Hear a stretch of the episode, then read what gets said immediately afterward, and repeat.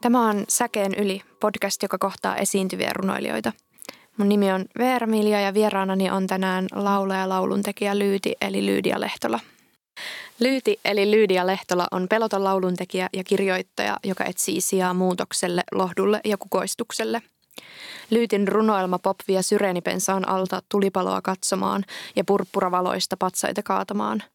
Esikoisalbumi Meitä ei ole kutsuttu ilmestyi Luova Rekordsilta helmikuussa 2020.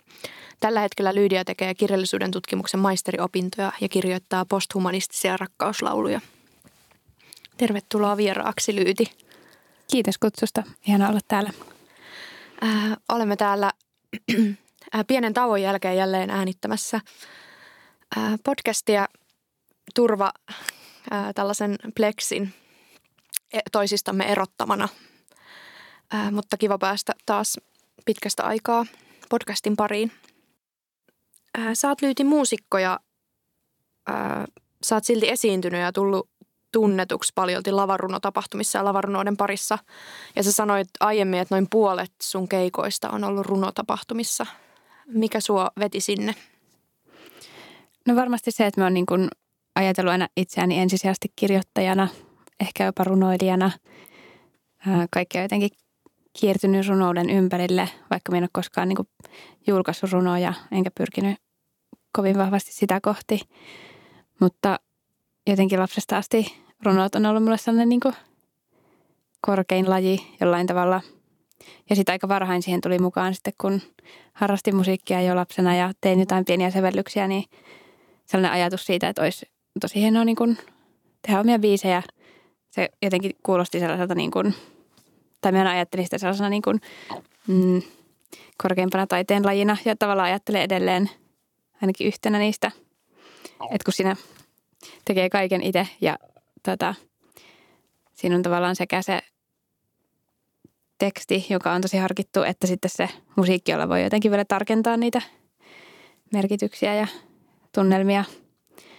Mutta mun tausta on niin kuin vahvasti kirjoittamisessa ja tota, sitten kun muutin tänne Helsinkiin 2016 opiskelemaan kirjallisuutta, niin aika nopeasti tulin tietämään näistä runotapahtumista ja ne kiinnosti heti alusta asti. En ollut aiemmin niin kuin varsinaista lavarunoutta sillä tavalla nähnyt. Hmm. Äh, peruutetaan vähän taaksepäin äh, Joensuuhun, josta sä vartuit ja mm, niin kuin sanoit, niin muutit sitten äh, aikuisena tänne Helsinkiin, niin ähm, millainen sun historia on kirjoittajana ja muusikkona? No mä usein sanonut siitä niin, että me tavallaan on aina kirjoittanut vain päiväkirjaa. Mm-hmm. Että se jotenkin, että lapsuuden päiväkirjat on se, mistä kaikki on lähtenyt. Ähm, ja niissä tavallaan se innotus tuli jotenkin, paitsi ehkä toki tarpeesta käsitellä omia ajatuksia, niin ihan pienenä jotenkin sellaisesta – mä luin tota, paljon tyttökirjoja, etenkin noin Montgomeryn runotyttökirjat ja muut, niin oli ensimmäinen sellainen suuri, suuri niin kuin samaistumisen kokemus ja sellainen, niistä tuli jotenkin mun sellaisia fiktiivisiä esikuvia, että ne niin kuin, niissä jotenkin puhutteli se rikas sisäinen maailma, mikä niillä hahmoilla tuntuu olevan ja mitä ne niiden niin kuin – teksteissä käsitteli, tai esimerkiksi se runotyttö-hahmo, niin tota, jotenkin se, että kaikista olosuhteista voi jotenkin selvitä ja ka- kaikesta löytyy jotenkin sellaisia merkityksiä, sellaista tietynlaista arjen ylittävää jotain taikaakin, mm, kun on sellainen niin kuin runoilijan katse, niin se oli jotenkin sellainen ehkä ensimmäinen suuri innostus omaan kirjoittamiseen joskus ala-asteella ja – siitä lähti just sellainen tosi aktiivinen päiväkirjan kirjoittaminen, että mulla oli sellainen varmasti tota, tosi ylevä, ylevä ajatus siitä, niin kuin, että pitää kirjoittaa joka päivä ja pitää olla tosi kunnianhimoinen siinä kirjoittamisessa ja että parhaimmillaan niin kuin, jos tulee jotenkin suureksi runoilijaksi tai jotain muuta, niin sitten ne päiväkirjatkin totta kai julkaistaan joskus ja ää, totta kai niiden, niidenkin pitää olla sitten niin kuin hyvää tekstiä. Mutta ää, myös sellainen kirjoittaminen niin kuin selviytymiskeinona oli jo silloin läsnä, että mm, nimenomaan se sellainen sisäinen maailma, mikä, mitä siinä pystyy jotenkin käsittelemään myös rakentamaan, niin ää, oli jotenkin niiden päiväkirjojen semmoinen kantava juttu. Hmm. Tuo on aika ihailtavaa, koska mä oon myös pitänyt päiväkirjaa, mutta muistan, että mun ensimmäiset päiväkirjat oli semmoisia, äh, missä mä kerroin, että äh, mitä mä oon syönyt ja että mä oon käynyt tallilla. Ja äh, siitä oli tämmöinen kaunokirjallinen kunnianhimo mm. vielä aika kaukana. Joo, kyllä mullakin varmasti ihan ensimmäiset merkinnät oli, oli sitä tyyliä, mutta sitten se vähitellen niin kunnianhimo kasvoi. Ja sä kirjoitat edelleen lähinnä pelkästään päiväkirjaa ja sun kaikki ideat tulee sieltä Suunnilleen niin, joo. Totta kai sitten niinku, niitä muotoja, mitä niinku, vaikka laulut ja sitten on niinku välillä jotain proosajuttuja kirjoittanut ja esseitä ja kaikkea muutakin, mutta tota, kaikki jotenkin ideat lähtee just siitä päiväkirjakirjoittamisesta. Mun mielestä se on niinku sellainen, ää, kun päiväkirja ei tarvitse keksiä mitään ja et ei tule koskaan sellaista niinku tyhjän paperin kauhua tai sellaista, mit, mitä monet on kuvannut, että, että ainahan on niinku aina on elänyt päivän ja siitä voi kertoa jotain. Ja sitten kun on kirjoittanut paljon ja lukenut paljon, niin sitten niin kuin yleensä kun sitä jatkaa sitä vaikka päivästään kirjoittamista tai mitä tahansa, niin sitten sinne, sit sieltä nousee kaikkea muutakin. Mm. Ja tota, noin biisitkin on aika silleen jotenkin usein päiväkirjamaisia siinä mielessä, että, että ne niin kuin koen ainakin kirjoittanut niin kuin itsestäni – mm, aluksi mulla oli ehkä enemmän sellaisia hahmoja niissä myös mukana, mutta ne on jotenkin ehkä jäänyt taka-alalle. Onhan se aina jonkunlainen hahmo tietysti, kun kirjoittaa sitten kun sen jälkeen, kun se idea on tullut ehkä sieltä päiväkirjasta tai jostain, niin sitten kun sitä rupeaa hiomaan, niin sitten mä niinku etsin jotain sellaista ideaa, joka kantaisi niinku kokonaiseksi biisiksi. Ja mä en jotenkin halua kirjoittaa mitään asiaa niinku useampaan kertaan samaa samaa tekstiä, että siksi ää, ei välttämättä niin kuin synny hirveän tiheällä tahdilla niitä ää, valmiita tekstejä, vaan enemmän niin kuin hion pitkään niin kuin samoja niin kauan, että niissä on jotenkin kaikki siitä aiheesta sanottu. Niin, sun tekstit on aika paljon semmoisia niin aika eheitä ja valmiita, pieniä maailmoja. Ja jotenkin Mä tosi paljon viehättää tuo ajatus niin kuin päiväkirjan potentiaalista, varsinkin koska ehkä aika sukupuolittuneestikin saatetaan niin kuin väheksyä päiväkirjan kirjoittamista ja missään nimessä ainakaan päiväkirjamaisuutta ei, ei yleensä pidetä niin kuin kehuna, mitä tulee kaunokirjallisuuteen. Ja jotenkin olisi tosi hienoa, että, että se myös jotenkin saisi sellaisen uskonpuhdistuksen kokissa päiväkirjan kirjoittaminen ja kaikki se niin kuin mahdollisuudet, mitä siihen sisältyy myös niin kuin taiteen keinona. Ei pelkästään niin kuin ajattele sillä, että julkaistuna päiväkirjoina, vaan myös niin kuin yhtenä tyylikeinona taiteessa. Kyllä, joo. Mä mietin sellaista, kun sä sanoit tuossa sun esittelyssä äh, lohdusta, mainitsit lohdusta, sä etsit siellä lohdulle ja äh, mietin, että onko se päiväkirja ollut yksi sun lohdun tuojista ja mitä muita, mitä muita asioita on, jotka sulle on tuonut lohtoja ja miten sä, miten sä, mm, tota, mitä sä tarkoitat sillä? Mä oon miettinyt tota itsekin. Äh, ihan jo se, että kirjo, kirjoittaa, niin yleensä tuo lohtua. Jos löytää niin kuin sanoja asioille, vaikeille tunteille ja muuta. Äh, mä oon niin kuin ruvennut ajattelemaan, että mun niin kuin – laulut on jotenkin sellaisia tunneesineitä, että just se, että mä yritän kirjoittaa sen yhden kokemuksen tai tunteen niin kuin kokonaan siihen biisiin, ää, että sitten se on mulla niin kuin tallessa ja hallussa. Sitten se ei enää jotenkin mm, liiku tuolla sellaisena niin kuin epämääräisenä vaikka ahdistuksena, vaan sitten se on jotenkin sanotettu ja silleen mm, jollain tavalla kesytettykin sillä, että sit sitä voi jotenkin tarkastella, tarkastella siinä vaikka valmiissa laulussa niin kuin itsekin vähän tavallaan jo ulkopuolelta. Usein se tuntuukin siltä, että kun saa jotenkin just jonkun sellaisen valmiiksi, niin sitten kun se on ollut pitkä prosessi, että on kirjoittanut jotain biisiä vaikka, niin sitten kun se on valmis, niin se asiakin saattaa olla jo jollain tavalla käsitelty, että on valmis ehkä siirtyyn sitä eteenpäin. Ja sitten, no ehkä sellainen niin kuin – että kirjo, kirjoittaa siitä, mikä tuntuu aina vaikeimmalta ja kipeimmältä jotenkin, niin se on tavallaan osa sitä lohdun prosessia jollain tavalla, että siitä nimenomaan pitää kirjoittaa ja sitten sitä kautta ehkä se, mikä on kaikista vaikeinta ja kipeintä, niin se ehkä myös eniten voi olla sitä sellaista niin kuin omaa ja sellaista, mikä myös kuulijaa saattaa sitten koskettaa, että ei niin kuin yritä, yritä kirjoittaa mistään niin kuin kenenkään muun niin kuin määr, hyväksi määrittelemästä aiheesta tai silleen. Mulla on se yksi, yksi tota, katedraali-niminen biisi, missä tota, mm, on sellainen sää, että mm, kasvatan kylkiluitteni välissä kipeän helmen. Ja se on niin kuin, jollain tavalla se biisi on sellainen vähän kirjoittamis, kir, kirjoittamisaiheinen teksti silleen, että mm, et, et lopulta niistä niin kuin vaikeista asioista tulee niitä niin kuin kipeitä helmiä, joita voi sitten tavallaan kantaa mukanaan sille ehkä ylpeydelläkin parhaimmillaan. Niin jossain siellä se lohtu toivottavasti. Joo, hyvin sanottu. Ja mä mietin tota suhteessa sun lauluihin ja sun teksteihin, että kun ää, siellä on selkeästi paljon just noita omakohtaisia ää, tunteita, jotka sä paketoit aina täydelliseksi, ää, ikään kuin tosi valmiiksi käsitellyksi paketiksi johonkin biisiin ja sitten siellä on se päiväkirja taustalla, niin mm, totta kai me kaikki kaadetaan tosi paljon itsestämme, kun me tehdään jotain taidetta, mutta tuntuuko susta, että sulla se on vielä voimakkaampaa ehkä? Hmm, siis sellainen niin kuin itsen ilmentäminen vai? Niin, tai jotenkin, että miten se ää, näkyy vaikka sun puhujuudessa, sun hmm. teksteissä. Joo, siis mä oon paljon miettinyt tota, että kuka niin kuin mun teksteissä puhuu. Että kyllähän se on niin kuin minä. Se on joku versio minusta.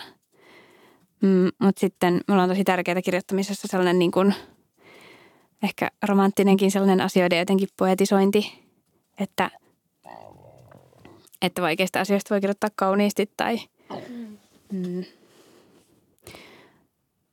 tai päinvastoin jostain niin kuin, öö, hienoista asioista voi kirjoittaa tosi jotenkin groteskisti tai jotain, niin tota, se on jotenkin, mä ajattelin, että se on se niin kuin lyyrisen minän katse on sellainen, joka niin kuin merkityksellistä asioita ja se on tavallaan se syykin jollain tavalla kirjoittaa, että sen kautta löytää niin kuin uusia tapoja katsoa asioita, mikä nyt on tietysti joku vaikka metaforan perus niin kuin funktiokin, löytää joku uusi yhteys. Mä oon jotenkin tuntenut aina tosi silleen voimakkaasti ne tunteet, mitä tunnen ja sitten on voinut näyttää, tai on ehkä sellainen peruskokemus, että muut ei jotenkin ehkä osaa ottaa vastaan niitä mun tunteita, koska ne on jotenkin niin isoja, niin sitten se, että kirjoittaa ne itselleen, niin sitten ne voi myös tavallaan esittää esimerkiksi sillä tavalla, kun ne itse näkee tavallaan vähän sille etäännytetystikin. Mut, mm. Sitten mä oon myös miettinyt sitä, että, että, että mä haluan jotenkin vielä enemmän tutkia sitä, että miksi kokee tärkeiksi ne aiheet, mihin niin kuin milloinkin tarttuu, että toi mitä tuossa esittelyssä ää, olin laittanut tota, tämänhetkinen tota, se projekti on sellainen, niin kuin kulkee työnimellä posthumanistisia rakkausaluja, niin että miksi kokee esimerkiksi rakkauden sellaiseksi aiheeksi, mistä on, on tärkeää kirjoittaa, että koska se on jotenkin aina ollut mulle sellainen tärkeä aihe niistä päiväkirjoista lähtien. Ja kaikki sellaiset niin kuin kokemukset sen ympäriltä ja kaikenlaiset niin kuin pettymykset ja surut ja muut, niin sitten, mm, että miten paljon sillä on pohjaa vaikka, vaikka juuri niissä samoissa tyttökirjoissa ja ties missä, mistä niin omaksunut sellaisen tietynlaisen kuvitelman siitä, että joku vaikka romanttinen rakkaus on joku sellainen elämän niin kuin päämäärä, niin kuin jonkun tietyn, tietynlaisen rakkauden vaikka löytäminen tai joku tällainen, jota on kyllä pitkään jo toki haastanut mielessäni ja myös elän, elänyt sitä niin kuin haastaen, mutta, mutta äh, silti edelleen sit kun tarttuu, tarttuu kynään niin sanotusti, niin kuin me usein tartun, koska me kirjoitan nimenomaan käsin kaikki luonnokset, niin sitten usein niin kuin ne aiheet, mitkä silloin niin kuin valikoituu, on, on just niin kuin, äh, tai ne tunteet, jotka tuntuu sanottamisen arvoisilta, niin voi olla vaikka just jotain romanttisia tunteita, niin miksi se on niin, ja että niin kuin, äh, kuinka paljon siitä on sellaista tunnetta ja kuinka paljon siitä on sellaista tuotetta, että on ostanut jonkun sellaisen tietyn mallin. Hmm. Viittaako se posthumanistisuus just tähän vai mihin se viittaa? No ehkä joo, se on täysin kesken se prosessi, mutta niin on, niinhän se elämä, elämä on keskeneräinen prosessi, niin, mutta ehkä haluan just tutkia, että mitä olisi niin kuin rakkaus sellaisten tietynlaisten ää, tosi niin kuin, no vaikka sellaisen niin kuin humanismin tradition niin kuin käsi, ihmiskäsitysten ulkopuolella esimerkiksi sillä, että mihin kuuluu sellainen vaikka just joku järjen ja tunteen vastakkainasettelu ja erottelu ja tuommoiset kaikenlaiset dikotomiat mielestä ja ruumiista ja tolleen, niin ää, että miten kirjoittaa rakkaudesta silleen asettumatta noihin samoihin jotenkin kaavoihin. Hmm. Millaisia löydöksiä sä oot tehnyt? No ainakin sen, että itsessä, itsessäni olen niin kuin, olen omaksunut tosi paljon sellaista, mistä haluan opetella eroon. Mm. Ja toi olisi varmaan aika tarpeellista työtä kaikille, ei vaan mm. taiteilijoille. Niinpä. Joo, mm. mutta ehkä taide voi just sitä auttaa sit muitakin käsittelemään niitä Jep. asioita. Ehdottomasti. Mm. Tietynlainen vilpittömyys liittyy mun mielestä aika paljon sun taiteeseen ja siinä on ää, jotenkin, no tosi paljon puhutaan nyt lavarunoidenkin yhteydessä, saataan puhua vaikka uusvilpittömyydestä, mikä on ehkä en edes ihan ymmärrä, että mitä se termi sinänsä tarkoittaa ää, tai mitä se etuliite nyt välttämättä siihen tuo lisää. Mutta onko se vilpittömyys sulle jonkinlainen arvo vai ää, onko se vaan vaikutelma, jonka sä luot sun kirjoittamisella? No ehkä se on vaikutelma, koska ei se ole sellainen, mihin myös niin kuin, tai ehkä meistä on kirjoittanut aika, just se tulee varmaan siitä päiväkirjakirjoittamista ja kaikesta, että, että ehkä se on sellainen perusmoodi mun kirjoittamisessa, jota en ole silleen sen enempää miettinyt, koska se on aina ehkä ollut siellä. Että sen kyllä tunnistaa, jos, jos ei joskus kirjoita itselleen, jotenkin itselleen rehellisesti, että yrittää tavoitella jotain tiettyä tyyliä, joka ei ole niin kuin, jotenkin oma tai ainakaan vielä oma tai jotain jossain kummallisessa rekisterissä. Mutta siitä tulee nopeasti vähän semmoinen huono olo, vähän semmoinen rupeaa huivaamaan, että ei, ei, tota, ei silleen, että ei niinku pitäisi kokeilla mitään uutta, mutta siis silleen, että jos, jos yrittää käsitellä jotain oikeaa asiaa jollain niinku tosi selvästi muualta omaksutulla niinku mm. tavalla, niin se ei yleensä niinku johda kovin pitkälle. Mm. Et sitten se, että jos etsii itselleen niinku uusia ilmaisuntapoja tai uutta poetiikkaa tai jotain, niin sitten se ehkä se on sellainen aika hidas prosessi, että se ei niinku käy niin vaan, että, että niinku se noin vaan jotenkin muuttuisi. Mutta joo, ehkä se vilpittömyys on enemmän semmoinen vaikutelma sitten.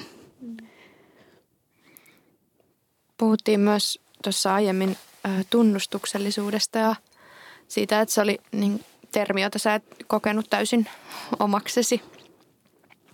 Joo, me en tiedä, mitä se tarkoittaa silleen.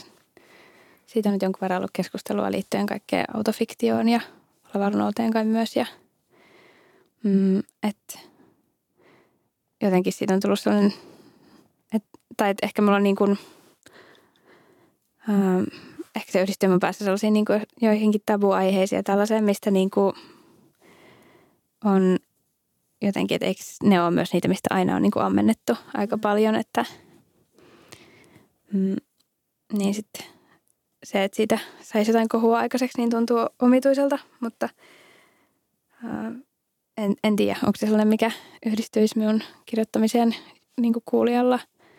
Että voi olla. Mm. Mutta ehkä kun on vaikka se päiväkirjan lähtökohta, niin kyllähän se on niin kuin toki se aika tunnustuksellista. Et, mutta yleensä just nimenomaan se, kun ensimmäisen kerran vaikka tunnustaa itselleen jotain, että mulla on tällainen ajatus, joka vaikka tuntuu vähän ongelmalliselta tai että ei ole aiemmin – sitä tiedostanut, niin kyllähän se yleensä on myös sellainen kohta, missä avautuu semmoinen uusi potentiaali, että tästä voisi lähteäkin nyt kirjoittamaan tai ainakin ajattelemaan sitä, niin kuin, että ne on sellaisia niin kuin, taiteellisen niin kuin, ää, ma, niin kuin, no joo, uuden luomisen lähtökohtia myös sellaiset itsensä, itselleen tunnustamisen niin kuin, hetket. Kyllä. Me tullaan kuulemaan sulta kaksi tekstiä ää, tässä jaksossa ja mä ajattelin, että ehkä kohta voisit ää, esittää meille sen ensimmäisen tekstin.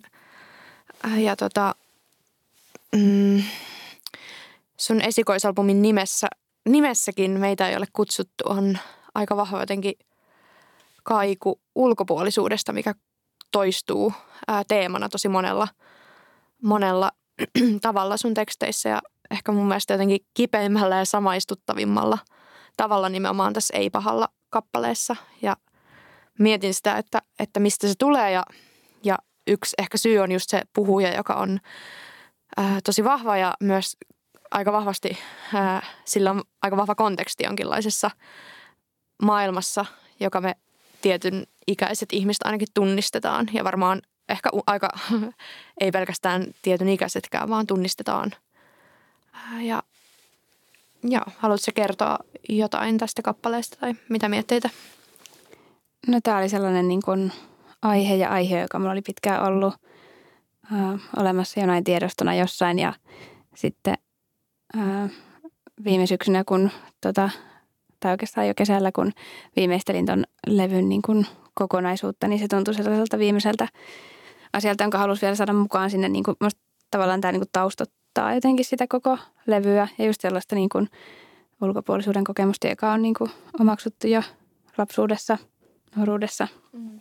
Ja joka ei silleen niin kuin, vaikka oma elämä muuttuisi mihin suuntaan, niin se ei oikein niin kuin kokonaan lähde ehkä koskaan.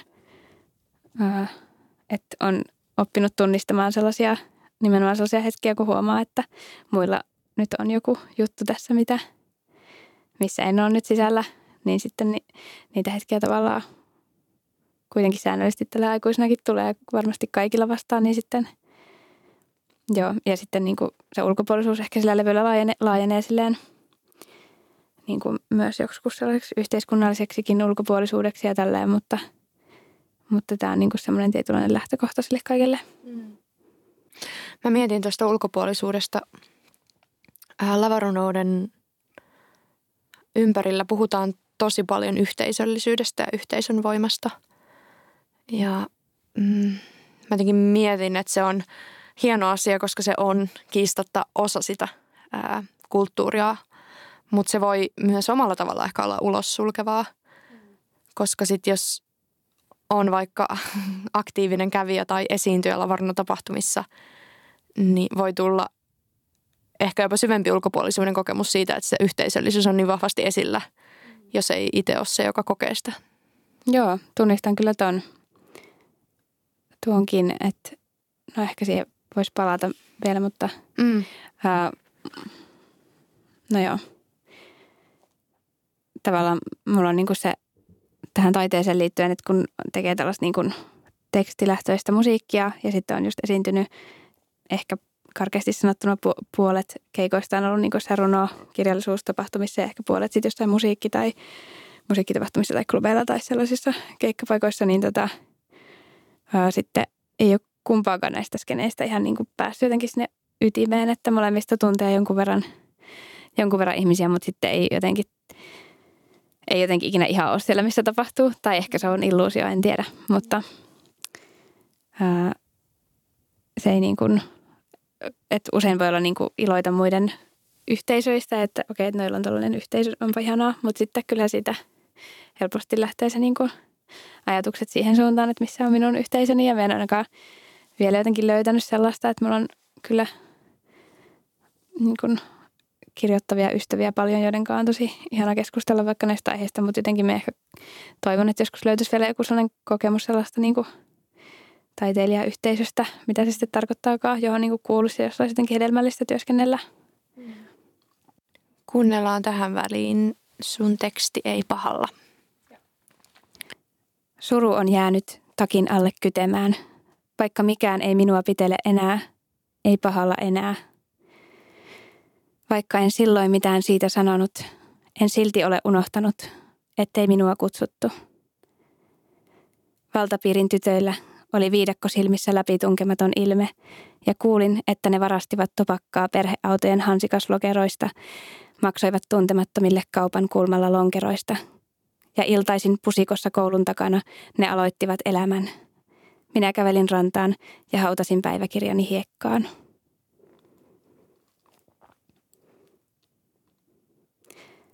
Kompuroin silloin joka katseen perässä. Lumen peittämällä kentällä juoksin pakoon pyörrettä. Yritin päästä sisään siihen huoneeseen, jossa salaisuudet jaettiin, mutta ovi pysyi kiinni.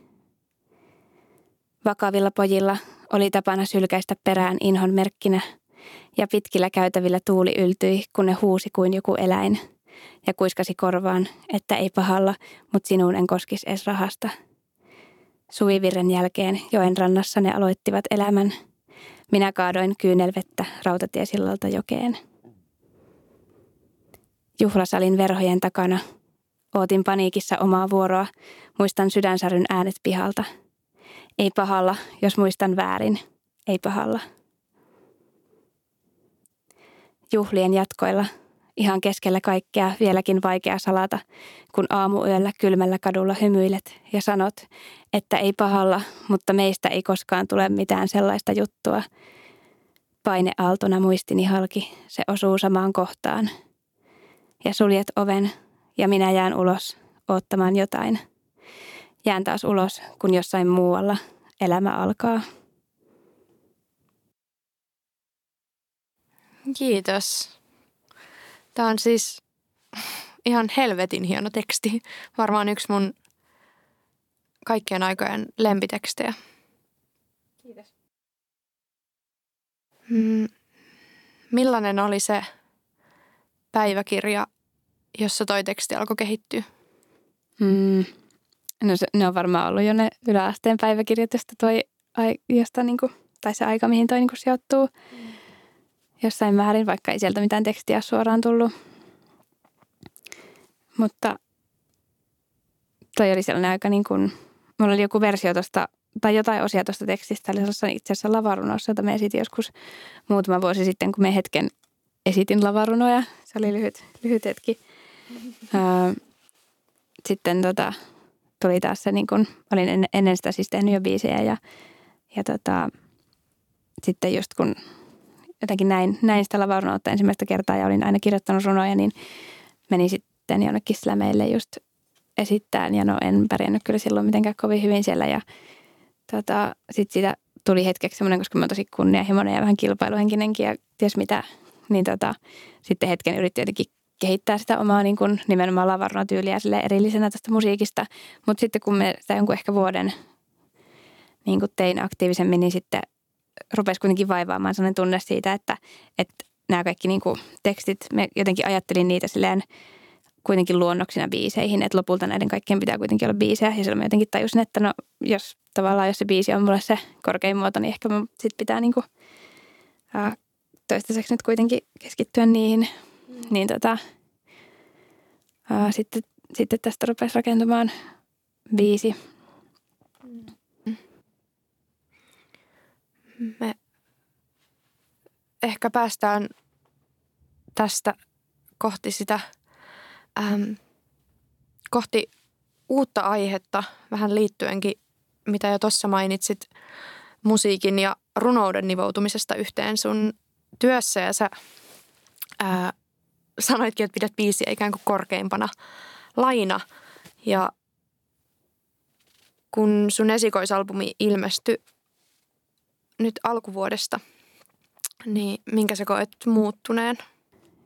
No, tämä on tietysti ollut erikoinen kevät sinänsä julkaista albumi, kun keikkoja ei ole ehtinyt hirveästi soittaa. Onneksi, onneksi muutaman julkkarikeikan ehdin, eh, ehdin soittaa ennen tätä peruntumisten aaltoa, mutta ää, on se niin kuin tuntunut yllättävänkin voimakkaasti se sellainen tietty mm, että ainakin on joutunut kohtaan ne omat odotukset ja silleen se, että mikä niistä on täyttynyt ja mikä ei ole täyttynyt. Että ehkä silloin, kun se levy oli vasta haave, niin totta kai silloin se itsessään ajatus siitä, että julkaisee levyn, niin oli tosi niin kuin suuri ja semmoinen, niin kuin, että se riittää itsessään niin kuin tosi pitkälle, että olisi niin hienoa julkaista jotain, missä sitten näkyy sellainen tietty, että julka, julkaisemista pidetään jonain sellaisena, niin kuin, että että siinä saa jonkun muun tavallaan hyväksynnän ja mahdollisesti joku muu sitä niin kuin ja ties mitä kaikkea, mikä ei kyllä mun kohdalla pitänyt paikkaansa, mutta jollakin pitää. Ja tota,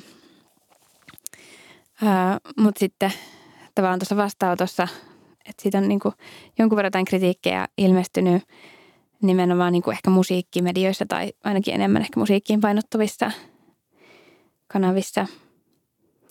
Mm, niin siinä se tavallaan yllätti, että vaikka tavallaan se on tosi odotettavissakin, että musiikkikritiikin maailmassa on, on kuitenkin aika vähän sellaisia, jotka ö, tosi tarkasti osaisi kirjoittaa teksteistä tai niin kuin silleen yhtä tarkkaan, kuin, että otta, ottaisi levyt yhtä vakavasti, vaikka kun kirjat otetaan silleen. Mm. Sitä minä niin kuin ennen kaikkea toivoisin musiikkikritiikiltä, että, että niiden niin kuin sitä, mitä niillä halutaan sanoa, katsottaisiin yhtä paljon kuin sitä, että miltä ne vaikka tuntuu, mikä on tietysti myös tosi tärkeä, mutta, mutta niin kuin kirjoista esimerkiksi jotenkin se, niin kuin niille esitetään paljon enemmän kysymyksiä silleen, että, että mikä, miksi tämä kirja on kirjoitettu ja, ja mitä tämä niin kuin väittää tai kertoo.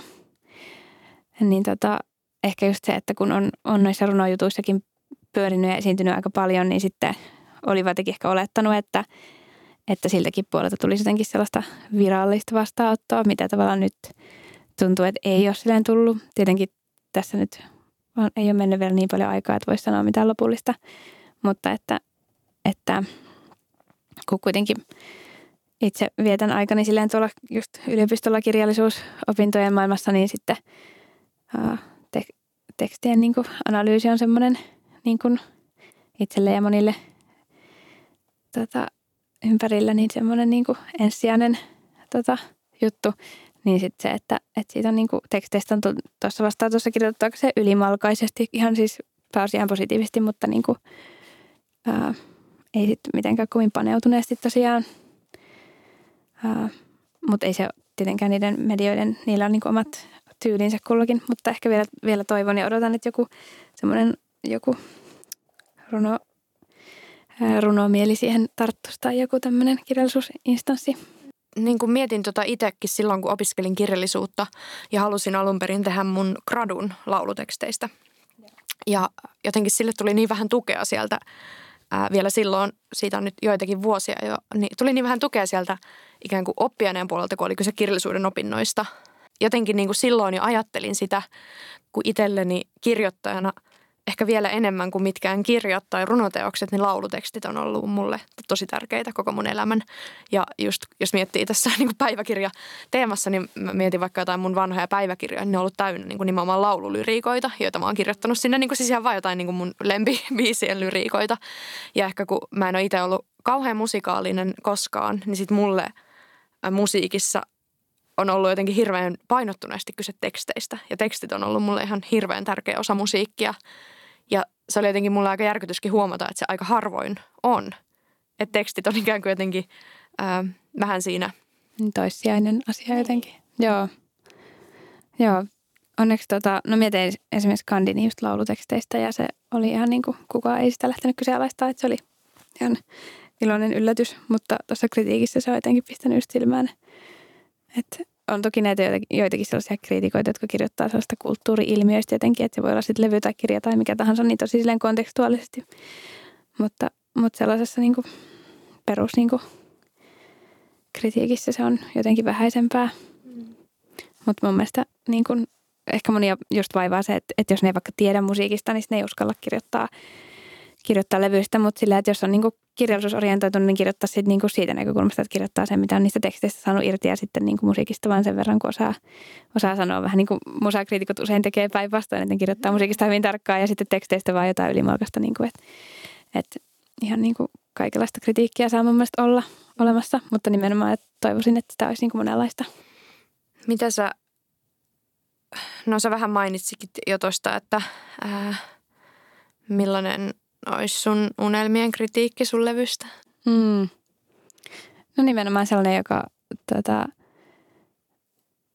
ensinnäkin, no tietysti toivon aina, että kriitikko olisi niin ymmärtänyt tai ainakin kokenut vahvasti sen, niin mikä silleen niin kuin auttaa yleensä sellaiseen, niin kuin, että sit haluaa kirjoittaa myös silleen paneutuneemmin.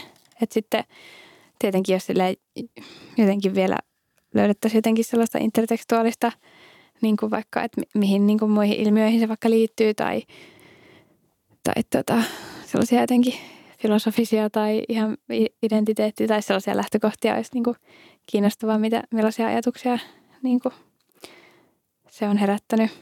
Niin, palatakseni vielä tuohon tavallaan, että se voi tuntua vähän niin kuin äh, semmoiselta, voin vaan kuvitella, että se voi tuntua vähän niin kuin semmoiselta, tässäkö tämä oli, kun julkaisee albumin tai kirjan, koska se on monelle, vaikka runoilijalle se kirja on se iso sitten kun. Ja ehkä monelle muusikolle se ensimmäinen albumi on se iso sitten kun. Ja äh, että tavallaan huomata, että sitten välttämättä niin monet asiat ei muutukaan tai että että et myös se rima taiteen tekemisessä tuppaa nousee sitä mukaan, kun kiipeää jonkun askelman, niin sitten se onkin yhtäkkiä jo ylempänä. Mutta varmaan sulla on ainakin aika uskollinen myös ystäväjoukko, joka tukee sua ja sun taidetta, niin onko sellaisella vastaanotolla sulle merkitystä? On totta kai. Ja siis sehän se niin kun, se, se siinä onkin niin tuossa julkaisemisessa, että tavallaan se ei – niin kun, vaikka siihen kohdistuu tietynlaisia odotuksia, niin eihän se ole mikään ensimmäinen vastaanotto sille, minkä on saanut. Että siitä asti, kun on esittänyt jotain omia juttuja, niin niillä on ollut vastaanotto. Ja se on tässä, kun nyt esiintyvästä runoudesta puhutaan, niin se on oikeastaan se niin kuin, yksi tärkeimpiä syitäkin, miksi on, niin kuin, tai mikä on hienointa siinä niin kuin esiintymisessä esimerkiksi, niin on se, että se on, se on sellainen välittömän vastaanoton kokemus. Mm. Että vaikka kukaan nyt ei rupea sitä sen enempää niin kuin, uh, analysoimaan, niin, niin siitä niin kuin esiintymistilasta saa jotenkin tietynlaisia niin kuin energioita ja kun katsoo yleisöä ja ehkä kuulee, mitä joku sanoo vaikka sen keikan jälkeen jollekin toiselle tai mitä tahansa tällaisia juttuja, niin ne on tavallaan, ne on sitä vastaanottoa ja ne on niin kuin, ää, niin kuin, no, yhtä tärkeää, tai ei niitä oikein voi asettaa mihinkään tärkeysjärjestykseen, mutta niin kuin, että, että kun mekin on niin kuin vuosia kuitenkin keikkailu ja näitä omia biisejä esittänyt niin kuin 2016 keväällä taisi olla ensimmäinen keikka, niin, niin tässä on niin kuin ehtinyt uh, kuulla monenlaista niistä ja niin kuin aistia monenlaista sillään uh, keikkojen niin kuin yhteydessä, mitä ihmiset on kokenut ja mitä ne on tullut vaikka sanomaan. Ja mm. se on ihan korvaamatonta.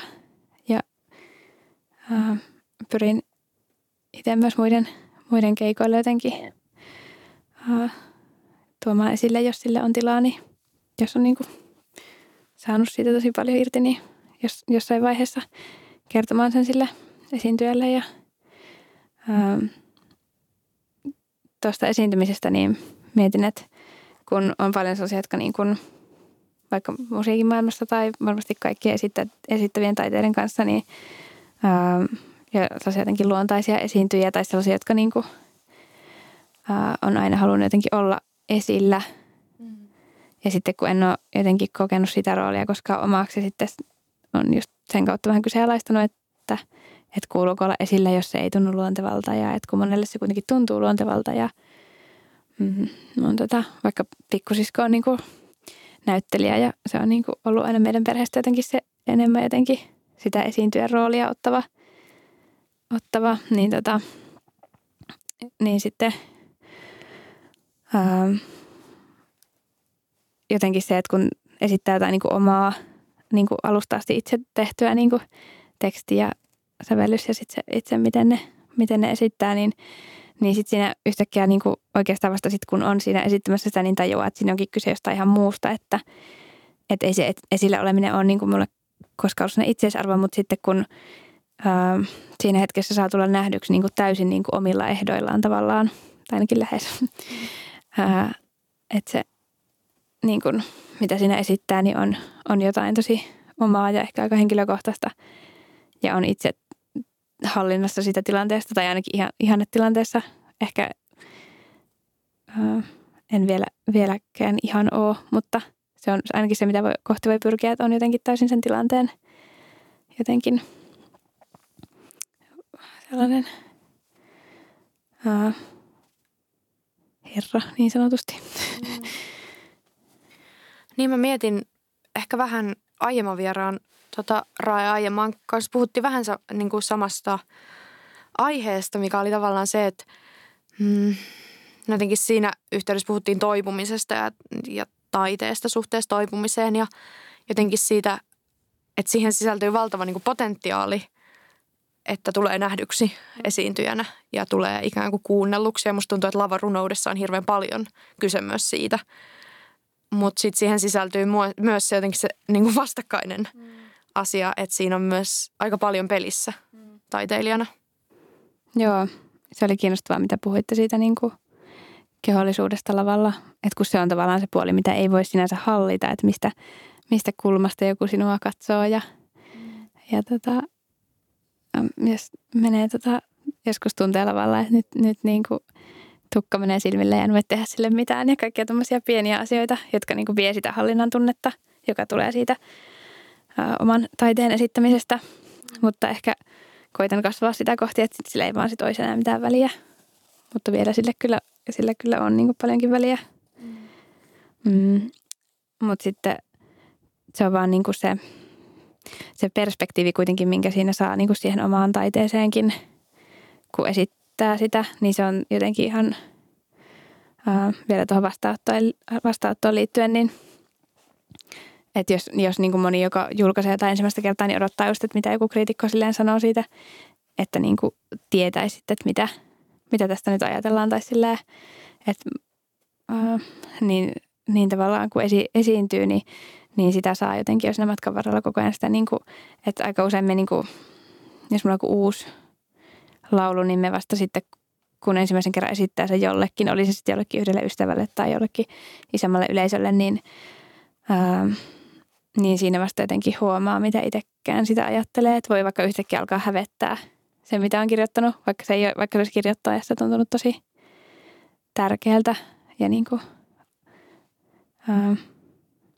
ei olisi kyseenalaistunut sitä. Mm. Ja sitten voi miettiä, että mistä se häpeä niin kuin mm. siinä tulee, jos sen on jo päättänyt kirjoittaa auki.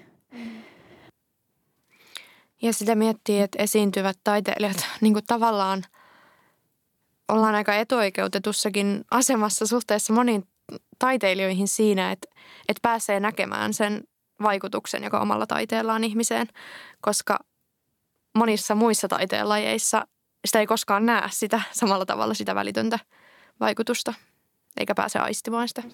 Joo, ja se on kyllä iso se kontrasti, niin kun, kun meikin on kuitenkin jotain muitakin tekstilajeja myös julkaissut.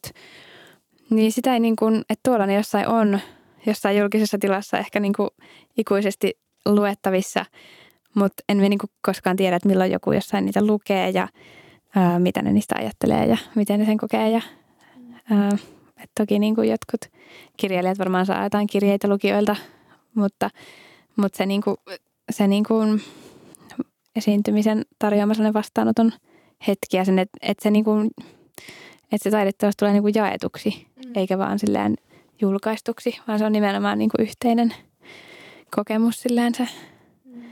sen esittäminen.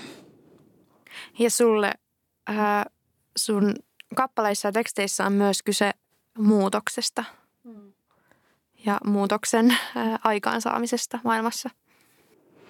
Joo, se on niin kuin semmoinen toinen puoli, jos, jos tota se tietty ulkopuolisuus, jos, joka vaikka tuohon levyyn liittyy, niin on jotenkin semmoinen toinen puoli. Musta tuntuu, että mulla on melkein kaksi jotenkin vastakkaista jotenkin puhujaa itsessäni, että toinen on sellainen aika haavoitettu ja epävarma ää, hahmo, henkilö, minä, ja joka niin kuin haluaa vaan sanoa sen, vaikka, vaikka kertoa siitä sen vaikka pahasta olosta.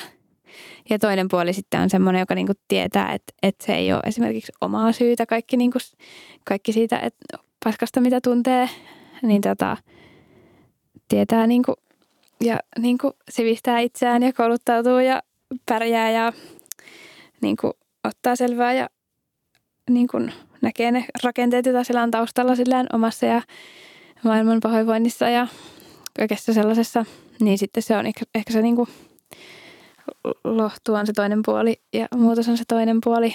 Mm. mm. Hyvin sanottu. Ja me kuullaan sulta vielä toinen teksti, joka ehkä aika paljon menee tähän muutoksen. tai ehkä sitä voisi pitää jonkun tällaisen jos mietitään jotain lavarunouden vallankumouksellisuutta, niin tämä on varmaan semmoinen yksi anthem, joka monella ihmisellä tulee mieleen. Ää, sun olen matkalla kaatamaan patsaita teksti. Hienoa, jos tulee. Ähm, se syntyi, syntyi tota, muutama vuosi sitten ähm, jotenkin aika yllättäen itsellenikin niin kuin joskus parhaat tekstit syntyy, että tuli vaan muistaakseni ihan toi itse, itse tota ydinlause ensimmäisenä siitä jotenkin jostain mieleen ja päätyi johonkin muistikirjaan ja ää, siitä lähti syntyyn sellainen. Ja sitten senkin työstämisestä meni aika kauan ja esitin tätä itse asiassa alun perin tekstinä, koska se sävellys haki tosi pitkään muotoaan. Mm. Kuullaan teksti tähän väliin ja puhutaan sitten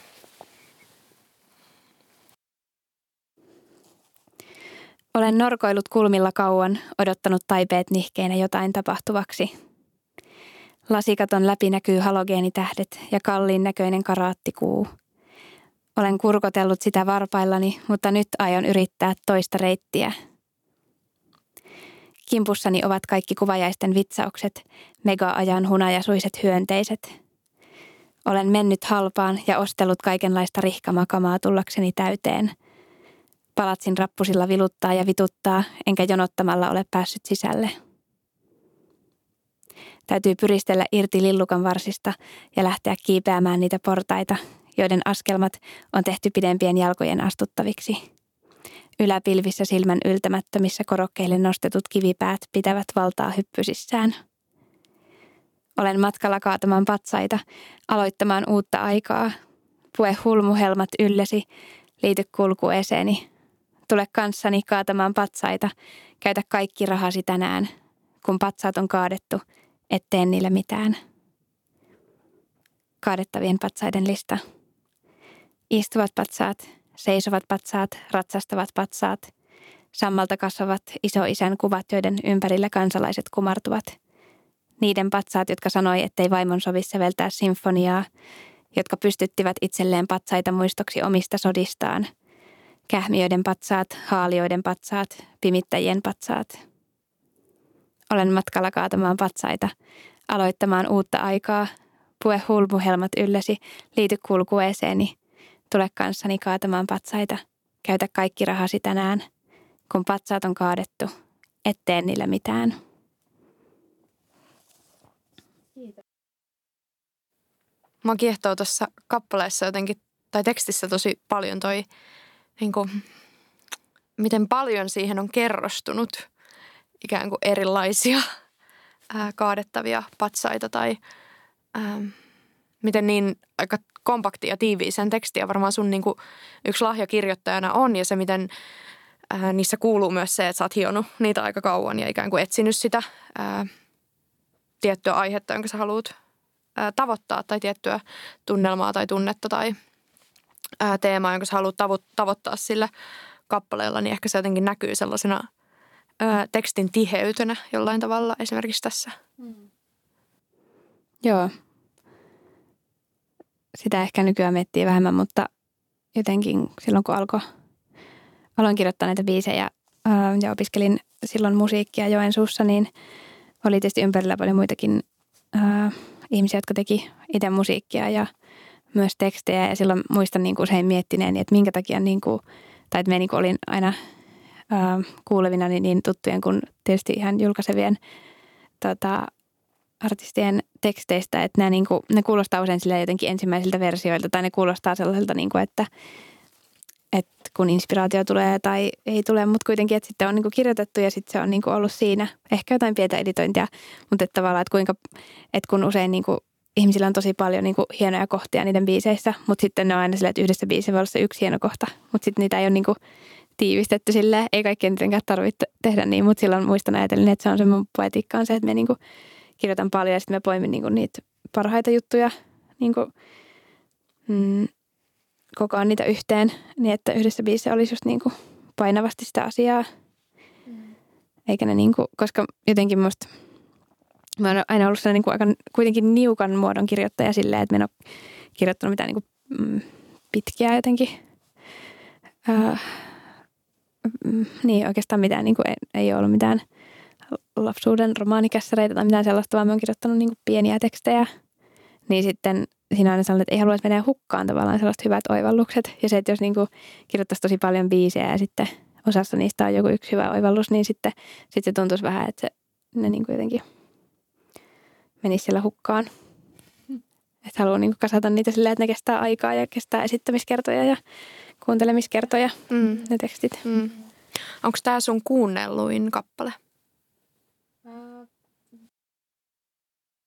Olla, tai ei pahalla taitaa olla kakkosena sitten tämän jälkeen. Uskot sä, että musiikilla voi, ää, tai taiteella, joo, runoudella musiikilla voi olla kaatamassa jotain patsaita? No eikö sitä ole aina tehty taiteella ja musiikilla silleen soittavin, soittavin kulkuen ja laulavin vallankumouksia ja ties mitä. Tai siis silleen, että ää, ei se tietenkään kaikki ole sitä konkreettista patsaiden kaatumistyötä, vaan se on sellaista niin kuin asenteiden muuttamista ää, hitaasti, joskus nopeastikin. Ja vaikka nyt tämä tällainen feminismin aalto, joka on tässä viime vuosina ollut ja joka on tosi paljon kirvottanut, kirvottanut erilaista taidetta, niin kyllä, me nyt niin kuin nä, kyllä se näkee ihan konkreettisesti, miten se niin kuin vaikuttaa ihmisten asenteisiin, että kun tehdään tosi paljon esimerkiksi ää, intersektionaalisista lähtökohdista niin kuin taidetta, niin sehän levittää niin kuin, ää, tietoisuutta ja se, se tota, tekee näkyviksi kaikkia ongelmia, mitä, mitä moni, joita ne ei kosketa, niin ei ole aiemmin tiedostanut. Tai sellaiset, sellaisetkin, joita ne koskettaa, niin ei ole välttämättä osannut yhdistää niitä johonkin rakenteellisiin asioihin ja tälleen. Niin, että ei, harvoin ehkä se yksittäinen biisi kaataa mitään patsasta, mutta, mutta niin kuin, taiteilijana ajattelee olevansa osa sellaista niin kuin, liikehdintää, joka sitten, jonka vaikutus on tosi suuri ja jonka vasta ehkä sitten jälkimaailma pystyy toteamaan, miten suuri. Mikä on sulle se kaikkein tärkein ja suurin patsas? no, en tiedä siis. Kyllä niin kuin, mm, no ei, ei mitään yksittäistä patsasta sillä tavalla, mutta siis kaikki niin kuin, tämä tota, niin kuin, kaikki tätä meidän kapitalistista järjestelmää edustavat patsaat ehkä, jotka niin kuin pitää niitä, tota, sitä valtaa hyppysissä. Ja niin kuin tuossa biisissä sanotaan, että, että, niin kuin, ää, että kun kyse ei ole kuitenkaan siitä, että, ei, että, niin kuin, että tällä planeetallakin pystyisi ihan hyvin niin kuin, ihmiskunta elämään, jos meillä ei olisi tällaista niin kuin, systeemiä, joka myrkyttää kaiken, niin ehkä ne on niin kuin, niitä siihen liittyviä patsaita. Ja mun mielestä tuossa sun kappaleessa sä tosi hienosti ää, kuvaat ehkä just, ainakin itse tulkitsen viittaamaan kapitalismiin. Olen ostellut kaikenlaista rihkamakamaa, mm. jonka ainakin itse tunnistaa tosi vahvasti ää, sellaisena piirteenä, että kun me eletään maailmassa, jossa me ikään kuin kasvetaan ensisijaisesti kuluttajiksi, jos ei pidetä varaamme. Niinpä. Esimerkiksi minä niin rakastan kyllä rihkamaa, mutta kaikilla on niin kuin rajansa. Mulla on nyt ketään rihkamaa varmaan päällä, mutta siis niin kuin, äh, ehkä siinä just kyse siitä, että äh, mitä sillä niin kuin ostamisella tekee. Tai sillä, että, että kun itseään kuitenkaan, minkä ei voi niin kuin ostaa sitä parempaa niin kuin, oloa itselleen, mutta sitä, sitä aika, niin kuin, siihen on kuitenkin aika, vahvasti kasvanut sille ajattelemaan, että, että vaikka kuluttamalla tai sitten toisaalta jotenkin kehittämällä itseään johonkin tiettyyn pisteeseen voisi niin kuin löytää lopullisen onnen, mitä ei ole olemassakaan. Tästä onkin hyvä siirtyä ystäväkirja-osioon, eli äh, jakson viimeinen osiossa jokaiselta vieraalta kysytään aina kolme samaa kysymystä, joista ensimmäinen on, mikä on sun unelmien esiintymispaikka ja tilanne? No tuosta tulee niin kuin mieleen kahdenlaisia tilanteita, että joko sellaiset niin kuin, että olisi tosi hienoa esiintyä jossain sellaisessa niin kuin tosi ää, institutionaalisissa jotenkin niin kuin joku flowfestari tai tämmöiset, jotka, joilla on tosi vahva asema ja jonka kautta tuntuu, että on jonkun saavuttanut jonkun tietyn pisteen NS-urallaan. Ähm, mutta toisaalta siinä on ehkä kyse sellaista jonkunlaista ulkoisesta vahvistuksesta, että eihän sitä tiedä, että millainen se itse keikkatilanne olisi.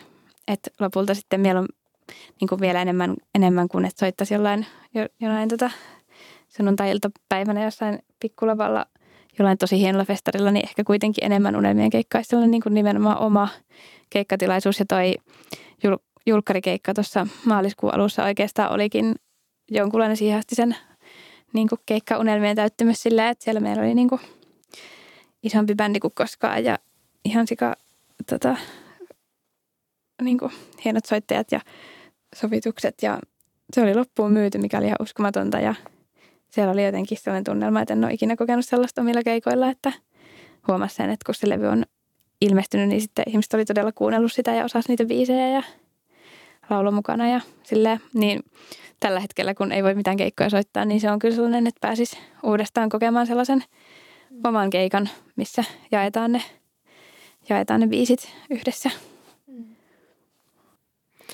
Entä kuka olisi sellainen runoilija, jonka työtä, runoilija tai kollega, jonka työtä tai tekemistä sä haluaisit jotenkin nostaa esille tai ehkä sä ihailet? No, mulla on kyllä vuosia mun niin läheisin tota, kirjoittaja ystävä on tota, tällaisen yksinäinen ihminen yhtyeen lauluntekijä Valtteri, joka tota, ää, ei ole tällä hetkellä niin aktiivinen niiden luovien pyrkimysten kanssa, mutta ihailen hirveästi kaikkea, mitä se on aiemmin tehnyt ja ää, odotan niin kuin innolla, että tekisi taas jotain, että ää, se on niin kuin, kun seuraa läheltä jonkun ää, luovia prosesseja ja sitä, niin kuin, että miten se taiteen tekeminen ei aina todellakaan onnistu.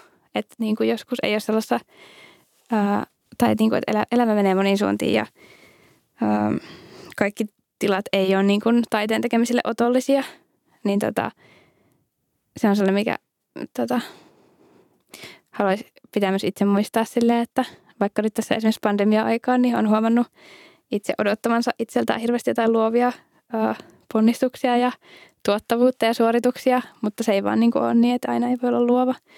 Niin tota, se on sellainen tyyppi, joka ei ole nyt vähän aikaan tehnyt mitään, mutta odotan, odotan mielenkiinnolla, mitä hän seuraavaksi tekee.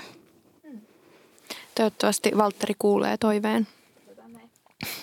Viimeinen kysymys on, mikä on sellainen aihe, josta sä haluaisit kirjoittaa, mutta johon sä et ole vielä uskaltanut tarttua?